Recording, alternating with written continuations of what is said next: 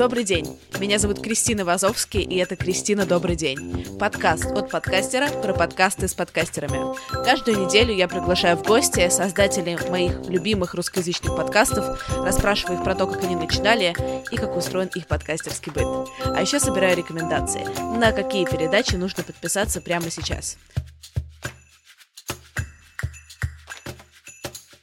Сегодня у меня в гостях Артем Полтавцев, ведущий подкаста «Русский Детройт». Артем, добрый день. Кристина, добрый день. Расскажи, о чем твой подкаст? Мой подкаст про то, что в мире происходит. Мы в основном обсуждаем всякие идеи, которые нас волнуют, всякие социальные процессы, процессы, которые э, вокруг культуры происходят. На самом деле я просто стараюсь э, быть для э, людей проводником, что ли, в мире каких-то идей, человеческих, какие существуют вокруг. В основном в культуре. Вот я собираю своих друзей, собираю иногда каких-то экспертов, если мне не хватает там знаний, как в случае там с феминизмом было. И мы обсуждаем разные явления. Стараемся делать это вот именно в контексте идей, а не каких-то инфоповодов, э, не того, что происходит сейчас, а просто вот э, даем цельную выжимку а почему подкаст называется «Русский Детройт»? Ну, потому что мы в Тольятти его делаем. Он, как этот город, известен своей автомобильной промышленностью. Здесь э, автомобили «Лада» производятся. И в 90-е годы он э, был очень близок по духу с американским Детройтом. И там, и там была разруха, и там, и там э, были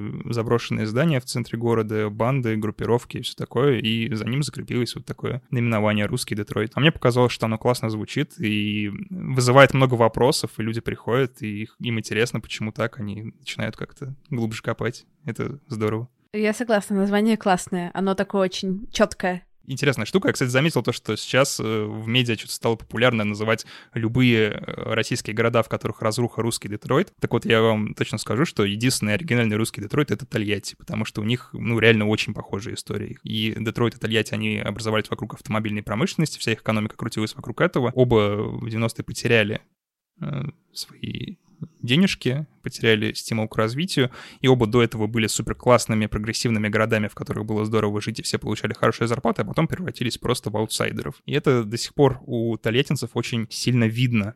Вот у местных жителей видно, что они привыкли быть важным, значимым городом. У нас э, в 90-е тоже была такая история. В Тольятти было радио. Оно и сейчас есть, но оно уже не такое классное, как раньше. Но вот оно называется «Радио Август». В общем, 90-е это было самое прогрессивное молодежное радио в стране. Туда на обкатку возили хиты всех исполнителей, которые тогда гремели в чартах. Что такое обкатка? Это когда э, привозят хит, где-то за две недели до начала ротации общей, и смотрят, как люди на него реагируют. И вот на Тольятти это проверяли, потому что Тольятти был очень молодой город тогда. Тут средний возраст был 28 лет. Это очень молодые ребятки. Тут собирались э, все молодые ребятки со всего Союза, потому что, ну, была работа, можно было быть инженером, можно было работать на заводе, и работы было много, всем было интересно, поэтому город был такой молодежный и процветающий. Сейчас, к сожалению, это не так, вот поэтому и русский Детройт.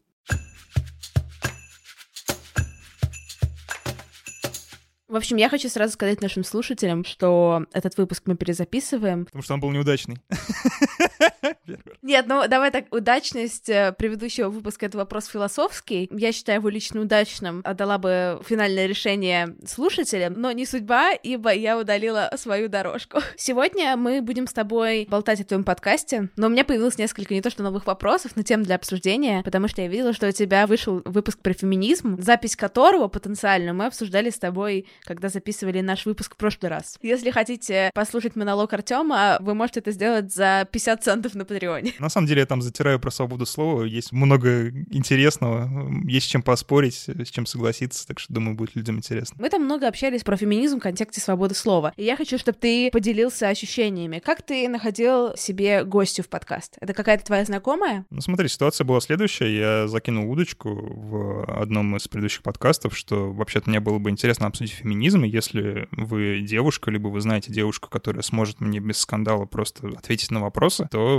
пожалуйста, скажите ей, что я вот такой существую, я с ней свяжусь, и мы что-нибудь сделаем. В итоге один знакомый мой, самарский чувак, посоветовал вот обратиться к этой девушке. Ее зовут Дарья Сова, она активистка, ведет небольшой там твиттер, про феминизм. Ну, как-то пообщались, э, вроде все нормально было, там я ну, сделал ей достаточно комфортные условия, то есть я ей показал там перечень вопросов, какой будет перед этим, чтобы она могла как-то подготовиться, себя более уверенно чувствовать. Особо, мне кажется, я в выпуске не давил. У меня вообще такая философия была, то что у меня есть определенные проблемы, да, определенные вопросы к феминизму, вот, связанные с, во многом с непоследовательностью тех, кто исповедует эти взгляды. Я как бы постарался их засунуть куда-то поглубже на этот выпуск, потому что я решил, что это будет, э, ну, такой как бы манифест. Я дам возможность человеку высказаться. И не буду его там ругать, грубо говоря, если его там какие-то логические изыскания будут казаться мне странными. В итоге я дал высказаться человеку. У нас вот получилось два выходит выпуска про феминизм. Один уже вышел, второй, получается, должен скоро выйти. Я вот как даже не буду комментировать, доволен я или недоволен, потому что пусть люди сами решают, пусть слушают. Вот человек высказался, человек вроде постарался ответить честно. Вот этим вот результатом я как-то доволен, потому что, мне кажется, не хватает материалов про российский феминизм, которые бы раскрывали его с точки зрения движения именно, а не каких-то личных убеждений и взглядов. Меня не очень интересует, что думают другие люди, пока они, ну, у себя дома находятся, да, во что они верят, какие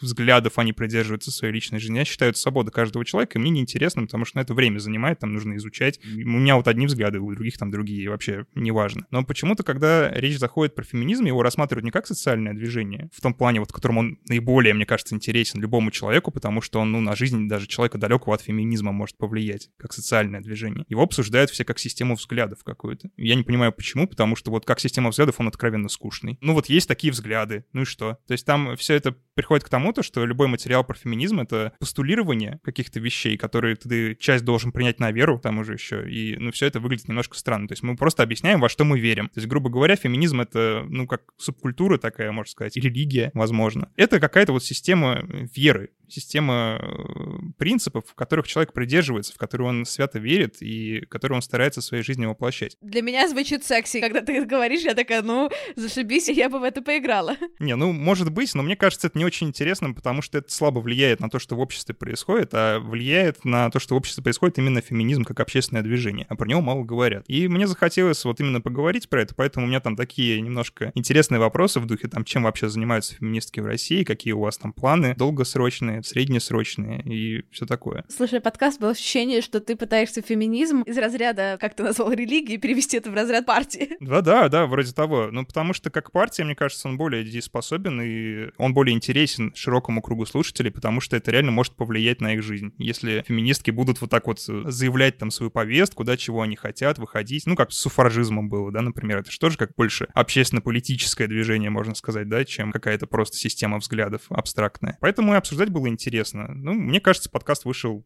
интересный. К нему можно по-разному совершенно относиться. Люди разные комментарии писали вокруг этого, но проходить мимо точно не стоит. Девушка мне очень понравилась. Мне кажется, достаточно хорошо все объяснила, понятно, я даже что-то новое для себя узнала. Мне понравилось очень, как ты спокойно реагировал как-то, опять же, как ты сказал, дал человеку высказаться, хотя там были явно моменты, с которыми ты был как-то не согласен, но ты очень аккуратно себя вел. Кроме, если честно, последнего, блядь, завершения, когда ты взял и такой в очень мужской манере объяснил, но вот я считаю, что вот это и это вы делаете неправильно, и нужно делать так, так и так. Это называется, по-моему, мэнсплейнинг. Это было совершенно нормально. Я не говорил никому, что кто-то что-то делает неправильно. Я сказал просто свое мнение на ситуацию и как бы я видел вот развитие этих движений. Что в этом плохого, я понять не могу, потому что вот это слово, которое я никогда не могу выговорить, его обычно употребляют всякий раз, когда ты открываешь рот в присутствии феминистки. То есть совершенно нельзя ничего сказать, что ты думаешь, чтобы тебя в этом не обвинили. Не знаю, у меня, короче, никаких особых проблем нет вот с э, этой системой взглядов, да, пусть люди верят во что хотят, но здорово было действительно что-то узнать, посмотреть. Какие-то свои убеждения я благодаря этому закрепил, какие-то пошатнулись. Вот, думаю, у слушателей та же самая фигня. А какие пошатнулись? Я посмотрел, что не всегда феминизм, собственно, ограничивается вот какой-то внешней стороной. То есть иногда феминистки все-таки думают о том, чтобы заявлять какие-то вещи. А что такое внешняя сторона и что такое заявлять? Внешняя сторона — это когда ты себя позиционируешь как феминистку, и на этом как бы все. Говоришь, я придерживаюсь личной жизни таких взглядов, я феминистка. Ну, как бы это круто, но, говорю, мне вот это совершенно неинтересно, потому что в личной жизни человек может придерживаться абсолютно каких угодно взглядов, пока это там рамки закона не переступает. Тут э, появился какой-то намек на то, что есть какие-то цели, что можно их ставить, можно их достигать, и это, ну, довольно приятно. Но слушай, я не хочу на самом деле весь подкаст посвящать феминизму, потому что я считаю, что я уже и так э, вашему движению отдал значительную часть своего времени, э, записав эти два подкаста, поэтому давай все-таки поговорим про мой подкаст, а не, не про феминизм.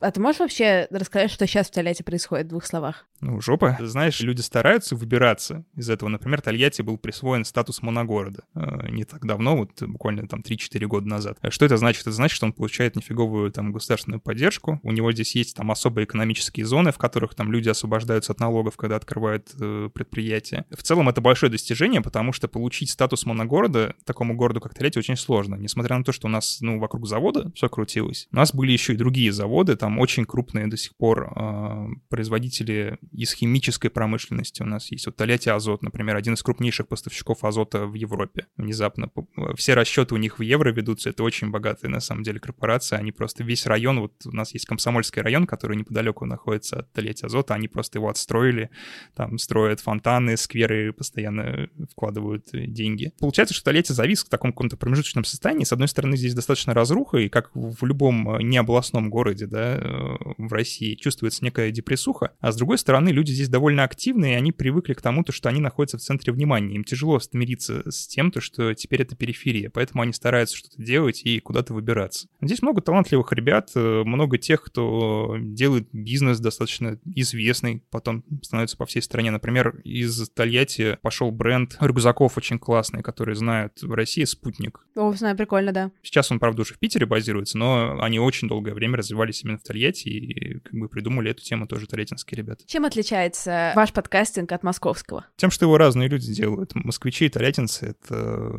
совершенно разные люди. Я даже не могу сказать, что они в одном культурном каком-то пространстве находятся, потому что, ну, по моему личному убеждению, Москва — это вообще не Россия. То есть это какой-то новый там мир, новый там город-государство, да, в котором очень странные для меня люди живут, и их очень тяжело понять, потому что мы совершенно на разных каких-то пластах находимся. В чем это выражается, там, если брать брать такую характеристику, которую проще всего измерить, то, во-первых, деньги, конечно. В Тольятти намного меньше денег. Э, люди намного меньше, в принципе, получают, живут намного ближе к земле из-за этого. И, э, знаешь, в Тольятти из-за этого намного меньше так называемых людей несуществующих профессий. А кто такие? Знаешь, я сейчас объясню, в общем, будет понятно. У меня, короче, один друг как-то рассказывал историю, он сам москвич, тоже вот тусовался в московском клубе и говорит, я вот нахожусь в этой Москве, я чувствую, что вот вокруг все эти девочки и мальчики каких-то несуществующих профессий, там занимаются, там постики какие-то пишут ВКонтакте, еще что-то делают. Я чувствую, что все это типа так несерьезно, так оторвано от э, реальности, и они живут в каком-то типа киберпространстве, занимаются какой-то киберфигней, и это настолько не интересно, это типа не то, что ты можешь сказать потом своим детям, типа я занимался вот такой штукой, это было так классно и здорово. Я думаю, наверное, вот, ну понятно, да, примерно о каком спектре профессий идет э, речь. Но в то же время э, люди, которые занимаются вот такими профессиями в Тольятти и в других небольших городах, по моему опыту, взаимодействия. Те же журналисты намного более профессиональные бывают в провинции, чем в Москве. Я вот и с москвичами сотрудничал, и с э, провинциалами, и что-то вот с Москвой явно не то происходит. Мне кажется, скоро тема такая начнется, что московские работодатели раскусят эту фишку, то, что можно нанимать людей из регионов, и им не, обязательно их туда перевозить, можно просто платить им зарплату, и они будут работать в своем регионе и будут делать все очень качественно и хорошо. И тогда у москвичей будет такая тема, что типа провинциалы steal our job, да? Воруют нашу работу. А ты считаешь, что журналисты это тоже представители несуществующих профессий? Нет, журналист вполне себе существует. Он взаимодействует с аудиторией, он по морде может получить за свой материал. Это профессия вполне себе существующая. А подкастер? Подкастер тоже, но подкастер я вообще не знаю, в России, наверное, это пока не профессия, потому что профессия — это все-таки то, чем ты можешь зарабатывать, ну, там, вменяемые деньги какие-то, да, то, где есть какой-то рынок сложившийся. Я не думаю, что про подкасты сейчас можно так это сказать, но да, подкастеры тоже крутые. Ну, помимо этого, тут много таких, знаешь, еще мелких отличий, которые сложно объяснить, но которые сразу чувствуются. Вот про широту э, волжского духа, не знаю, только ленивый, наверное, не говорил. У нас тут э, большая история, связанная с волжской вольницей. Тут и Стенька Разин, значит, княжну эту утопил. В целом здесь постоянно вот какие-то такие, знаешь, антивластные штуки происходили. То есть здесь люди э, рисковые живут. Они чисто на генетическом даже уровне, они предрасположены ко всяким таким вещам. Потому что, эх, там кинул шапку и пошел на э, барина. Это всегда чувствуется. Очень широкая душа, очень простые и такие классные ребята, намного более понятные, чем в Москве. А чем в Москве-то ребят непонятные? Тем, то, что они не в России живут. Каким-то образом Москва, она на каком-то социокультурном уровне стала чем-то средним, что ли, переходным звеном между России и ну, каким-то европейским, да, допустим, государством. Я не то чтобы там, знаешь, большой ватник, патриот, там, любитель России, я считаю, что и в Европе тоже замечательные, хорошие люди живут, но все равно мне это как-то, ну, совершенно не близко. То есть, когда ты попадаешь в московскую тусовку, начинается какое-то обсуждение, ну, грубо говоря, проблем э, негров в Детройте, и ты пытаешься это как-то переместить на обсуждение проблем, ну, типа, негров в России, грубо говоря, да, людей, которые за маленькую зарплату работают и, по сути, рабским трудом многом занимаются. Это встречать непонимание, потому что как будто людей в Москве больше интересует, что происходит где-то там, чем у них э, под носом. И для меня это до сих пор очень э, большое, как, не скажу, что разочарование, но просто очень большое удивление для меня, что, в принципе, так, такое может быть. И в подкастах это тоже чувствуется. Они как будто направлены все куда-то туда. Хотя, по большому счету, у нас и здесь есть что классного э, обсудить.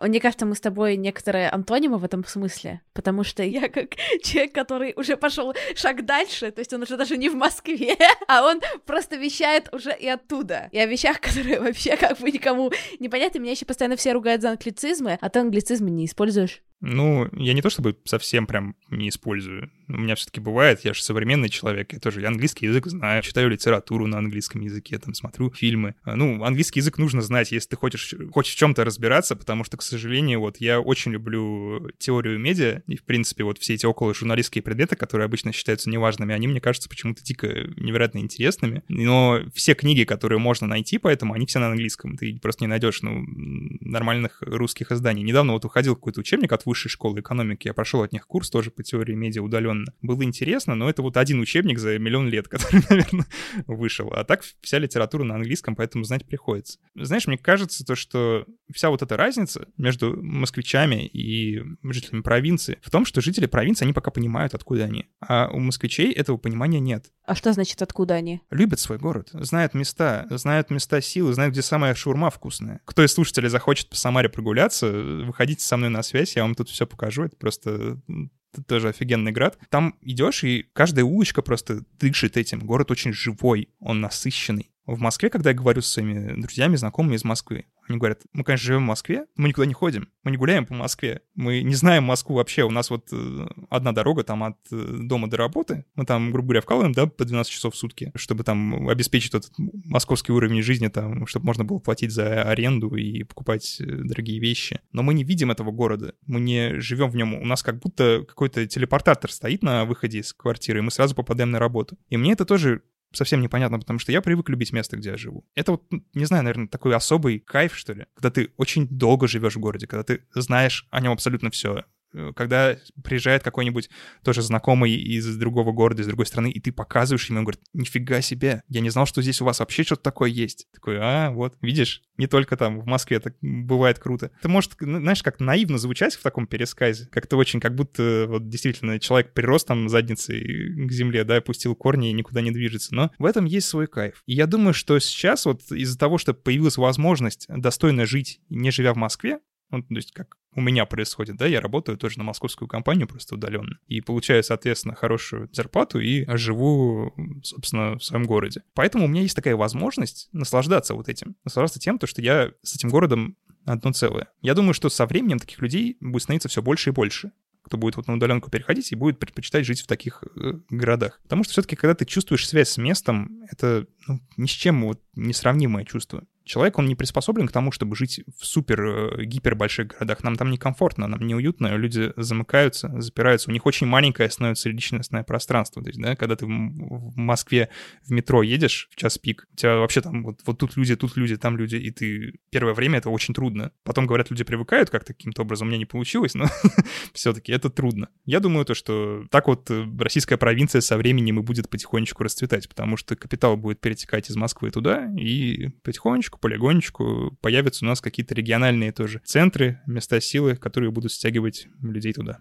Просто когда я еще жила в Питере, меня больше всего там что угнетало, хотя в Питер это как бы не совсем провинция, скажем так, это скорее Москва, наверное, что там нифига не происходит. Ну, там вообще нечего делать. Вообще никаких э, не происходит ни интересных выставок, ни концертов, ну, в плане регулярно, ни ивентов, э, ни фестивалей, ни лекций. В Питере, чтобы что-то раз в неделю произошло, это событие. Это вот в лучшем случае. А в Москве можно чем-то классным заниматься, вот как и в Лондоне, каждый день, и у тебя еще и выбор, не знаешь, что решить, куда пойти, что посмотреть. Тебя как бы не волнует, когда ты в Толете живешь, что типа здесь просто нефиг делать? Это зависит от э, глубины твоего погружения. Это не в Тольятти нефиг делать, а ты просто никуда не ходишь. Тут на самом деле есть чем заняться. Здесь э, много интересных мероприятий. У меня много знакомых занимаются э, организаторством. Я тоже иногда помогаю. Вот мы недавно делали с ребятами фестиваль, назывался «Культура потребления». Отличная тема была вообще супер молодежная. Было много лекций от художников. Я там тоже лекцию читал про подкастинг. И было здорово здорово, собралось много людей, мы так хорошо посидели, все обсудили. Было много молодых ребят, каких-то местных брендов, тусовки, музыканты. Знаешь, это было действительно классно. Это вопрос не то, что в провинции ничего не происходит, да, в провинции просто ну, нужно делать, когда ничего не происходит. Нужно брать и делать. Нужно находить организаторов, придумывать что-то, делать инициативу, и тогда будет классно. Ну, не знаю, это, конечно, может, нормальная позиция, то, что, типа, ой, я поеду в город, где уже, типа, все есть, не хочу ничего в своем городе делать. Но это же и не так интересно. Ведь когда ты вовлечен, во все это, это еще на уме красками расцветает. А тут у нас и с концертами тоже все в порядке, и мировые звезды периодически заглядывают. У нас довольно большая концертная площадка в Тольятти есть, ну, самая большая на, ну, ближайшая по Волжье. И поэтому здесь очень часто выступают всякие хедлайнеры, ну, там, типа, 30 Second to Mars приезжали к нам в Тольятти. Вообще невероятное что-то. Джаред Лето тут скакал, да, по полной, до сих пор весь город вспоминает этот концерт, всем было классно. Местные художники тоже совершенно замечательные. Я одно время работал журналистом в нашем местном издании. У меня было интересное интервью с художником, который придумал герб Толединский. А он у нас такой необычный, там он на четыре части как бы разделен. Одна из них с крестом таким, как бы немножко кладбище напоминает, но на самом деле это отсылка к Ставрополю, потому что Ставрополь — это город Святого Креста в переводе. Там мужик, ему уже лет 80, старенький, но у него такая классная мастерская. Я просто кайфанул, мы с ним сидели, пили чай. Я к нему на час отпросился с работы, чтобы интервью взять. Мы просидели с ним до усрачки просто там. И было так здорово, он рассказывал такие вещи, работал над такими проектами на заводе, и в дизайне очень много был подвязан. Так что, мне кажется, вопрос в том, как ты ищешь, как ты смотришь. Вопрос не в том, что нечего смотреть. Это просто ты задницей к дивану прилип и ничего не знаешь. Поэтому, если кто-то из слушателей живет в российском провинциальном городе, просто выйдите на улицу уже наконец и посмотрите, что у вас происходит. Порой это тоже совершенно невероятные вещи. Порекомендуй мне, пожалуйста, три подкаста, можно на русском, можно на английском, которые ты считаешь классными, и расскажи, о чем они. Ну, подкаст номер раз — это, наверное, единственный, в принципе, подкаст, который мне удается регулярно слушать, потому что я делаю это очень давно. Ну, как-то срослось. У меня не, не так много свободного времени из-за того, что я сам делаю подкаст, как бы Чукча не читатель, Чукча писатель, да. Это, на самом деле, львиную долю моего времени свободного сжирает, и иногда сложно. Поэтому по такой подкаст у меня один, он называется Ear Это делают два чувака, которые видеомейкеры на YouTube довольно известные. Red и Link их зовут. Они светились э, в YouTube ревайндах старых, до того, как они стали э, мемесными. Они делали такие, знаешь, в основном музыкальные какие-то приколы. То есть там у них есть песня про ОКР, очень смешная, замечательная. Э, и клип тоже дико смешной, до сих пор его иногда пересматриваю. И у них вот есть подкаст, в котором они просто обсуждают всякую фигню. Вот у них каждый выпуск называется, ну, как они в заголовок выносят какой-то вопрос, Там, например, должны ли мы бояться смерти? Я обсуждаю там целый час вот эту тему. Казалось бы, ну, довольно простую, да, если так не даваться. Ну, то есть это простой вопрос, на который там можно минут за 10-15 ответить, а они это на целый час растягивают. Но они такие классные, они очень давно дружат друг с другом. То есть им по 40 они дружат с четвертого класса, и это очень чувствуется, вот, что у них, короче, большая история между ними. И ты такой слушаешь, и ты думаешь, блин, какие вы добрые, классные ребята. Невзначай вот что-то еще полезное для себя узнаешь. А еще для россиян будет актуально то, что у них очень хорошо поставленный такой радийный английский. Они, как дикторы, просто идеально говорят на английском языке. Если вы хотите вот аудирование, это вот к ним, идите слушайте, у них довольно простые темы еще, и поэтому проблем не возникает. То есть, чтобы учить английский, идеальный подкаст. Из э, наших таких ребят, я, пожалуй, своих знакомых посоветую. Это подкаст, он называется Papaya Hospital. Он такой для российского слушателя формат привычный, в принципе. Они похожи на отвратительных мужиков чем-то, только они более молодые и такие э, забористые. Не такие отвратительные. В общем, можно не любить этот формат, можно любить. В любом случае, попробуйте послушать хотя бы их спецпроект классный, который назывался «Прийти в IT», по-моему. Они там опрашивали разных IT-чуваков, как они дошли до жизни такой, и там есть совершенно там дикие истории про то, как бывший лифтер там попал на работу ВКонтакте и стал супер классно кодить. В общем, интересно. Просто послушайте, я думаю, понравится. Но еще один подкаст, тоже не знаю, рекомендовать ли его именно слушать. Наверное, нужно посмотреть и поискать что-то похожее в своем городе. Этот подкаст называется «Самарский подкаст». Его создательница, она ко мне приходила за советом перед тем, как сделать свой подкаст, и спрашивала, имеет ли смысл делать такой гиперлокальный подкаст, который типа только для самарцев, и только они, по сути, поймут. Но я такой сказал ей честно, без обиняков, потому что нет, потому что мало людей слушают подкасты, наверное, не то время, чтобы так сильно ограничить аудиторию. Она не послушала, и это здорово. Там, конечно, не так много слушателей, но это классный, хороший подкаст, в котором рассказывают как раз про все местные штуки. Какие-то, знаешь, местные истории такие полумистические, как, например, у нас в Самаре там есть «Стояние Зои», знаменитое, это про девушку, которая с иконой в руках э, простояла целую кучу времени. Там до сих пор непонятно, то ли, то ли это правда, то ли неправда, все спорят. В общем, много таких вот историй, много историй про то, что можно в Самаре посмотреть, там, куда сходить, что сделать. Посмотрите, как она это делает, и найдите в своем городе похожий подкаст. Наверняка он должен появиться, по крайней мере, в ближайшее время. И он тогда станет для вас этим проводником в мир культуры вашего города. Вы знаете, вот, что интересного происходит. Слушайте «Русский Детройт» и мой подкаст «Это провал». Подписывайтесь на нас в социальных сетях, донатьте нам на Патреоне, поддерживайте феминизм и просто становитесь профеминистами и феминистками. Но перед этим послушайте выпуск «Русского Детройта» про феминизм и решите уж сами, хотите вы или нет. Всем хорошей недели, всем хороших выходных. Пока-пока.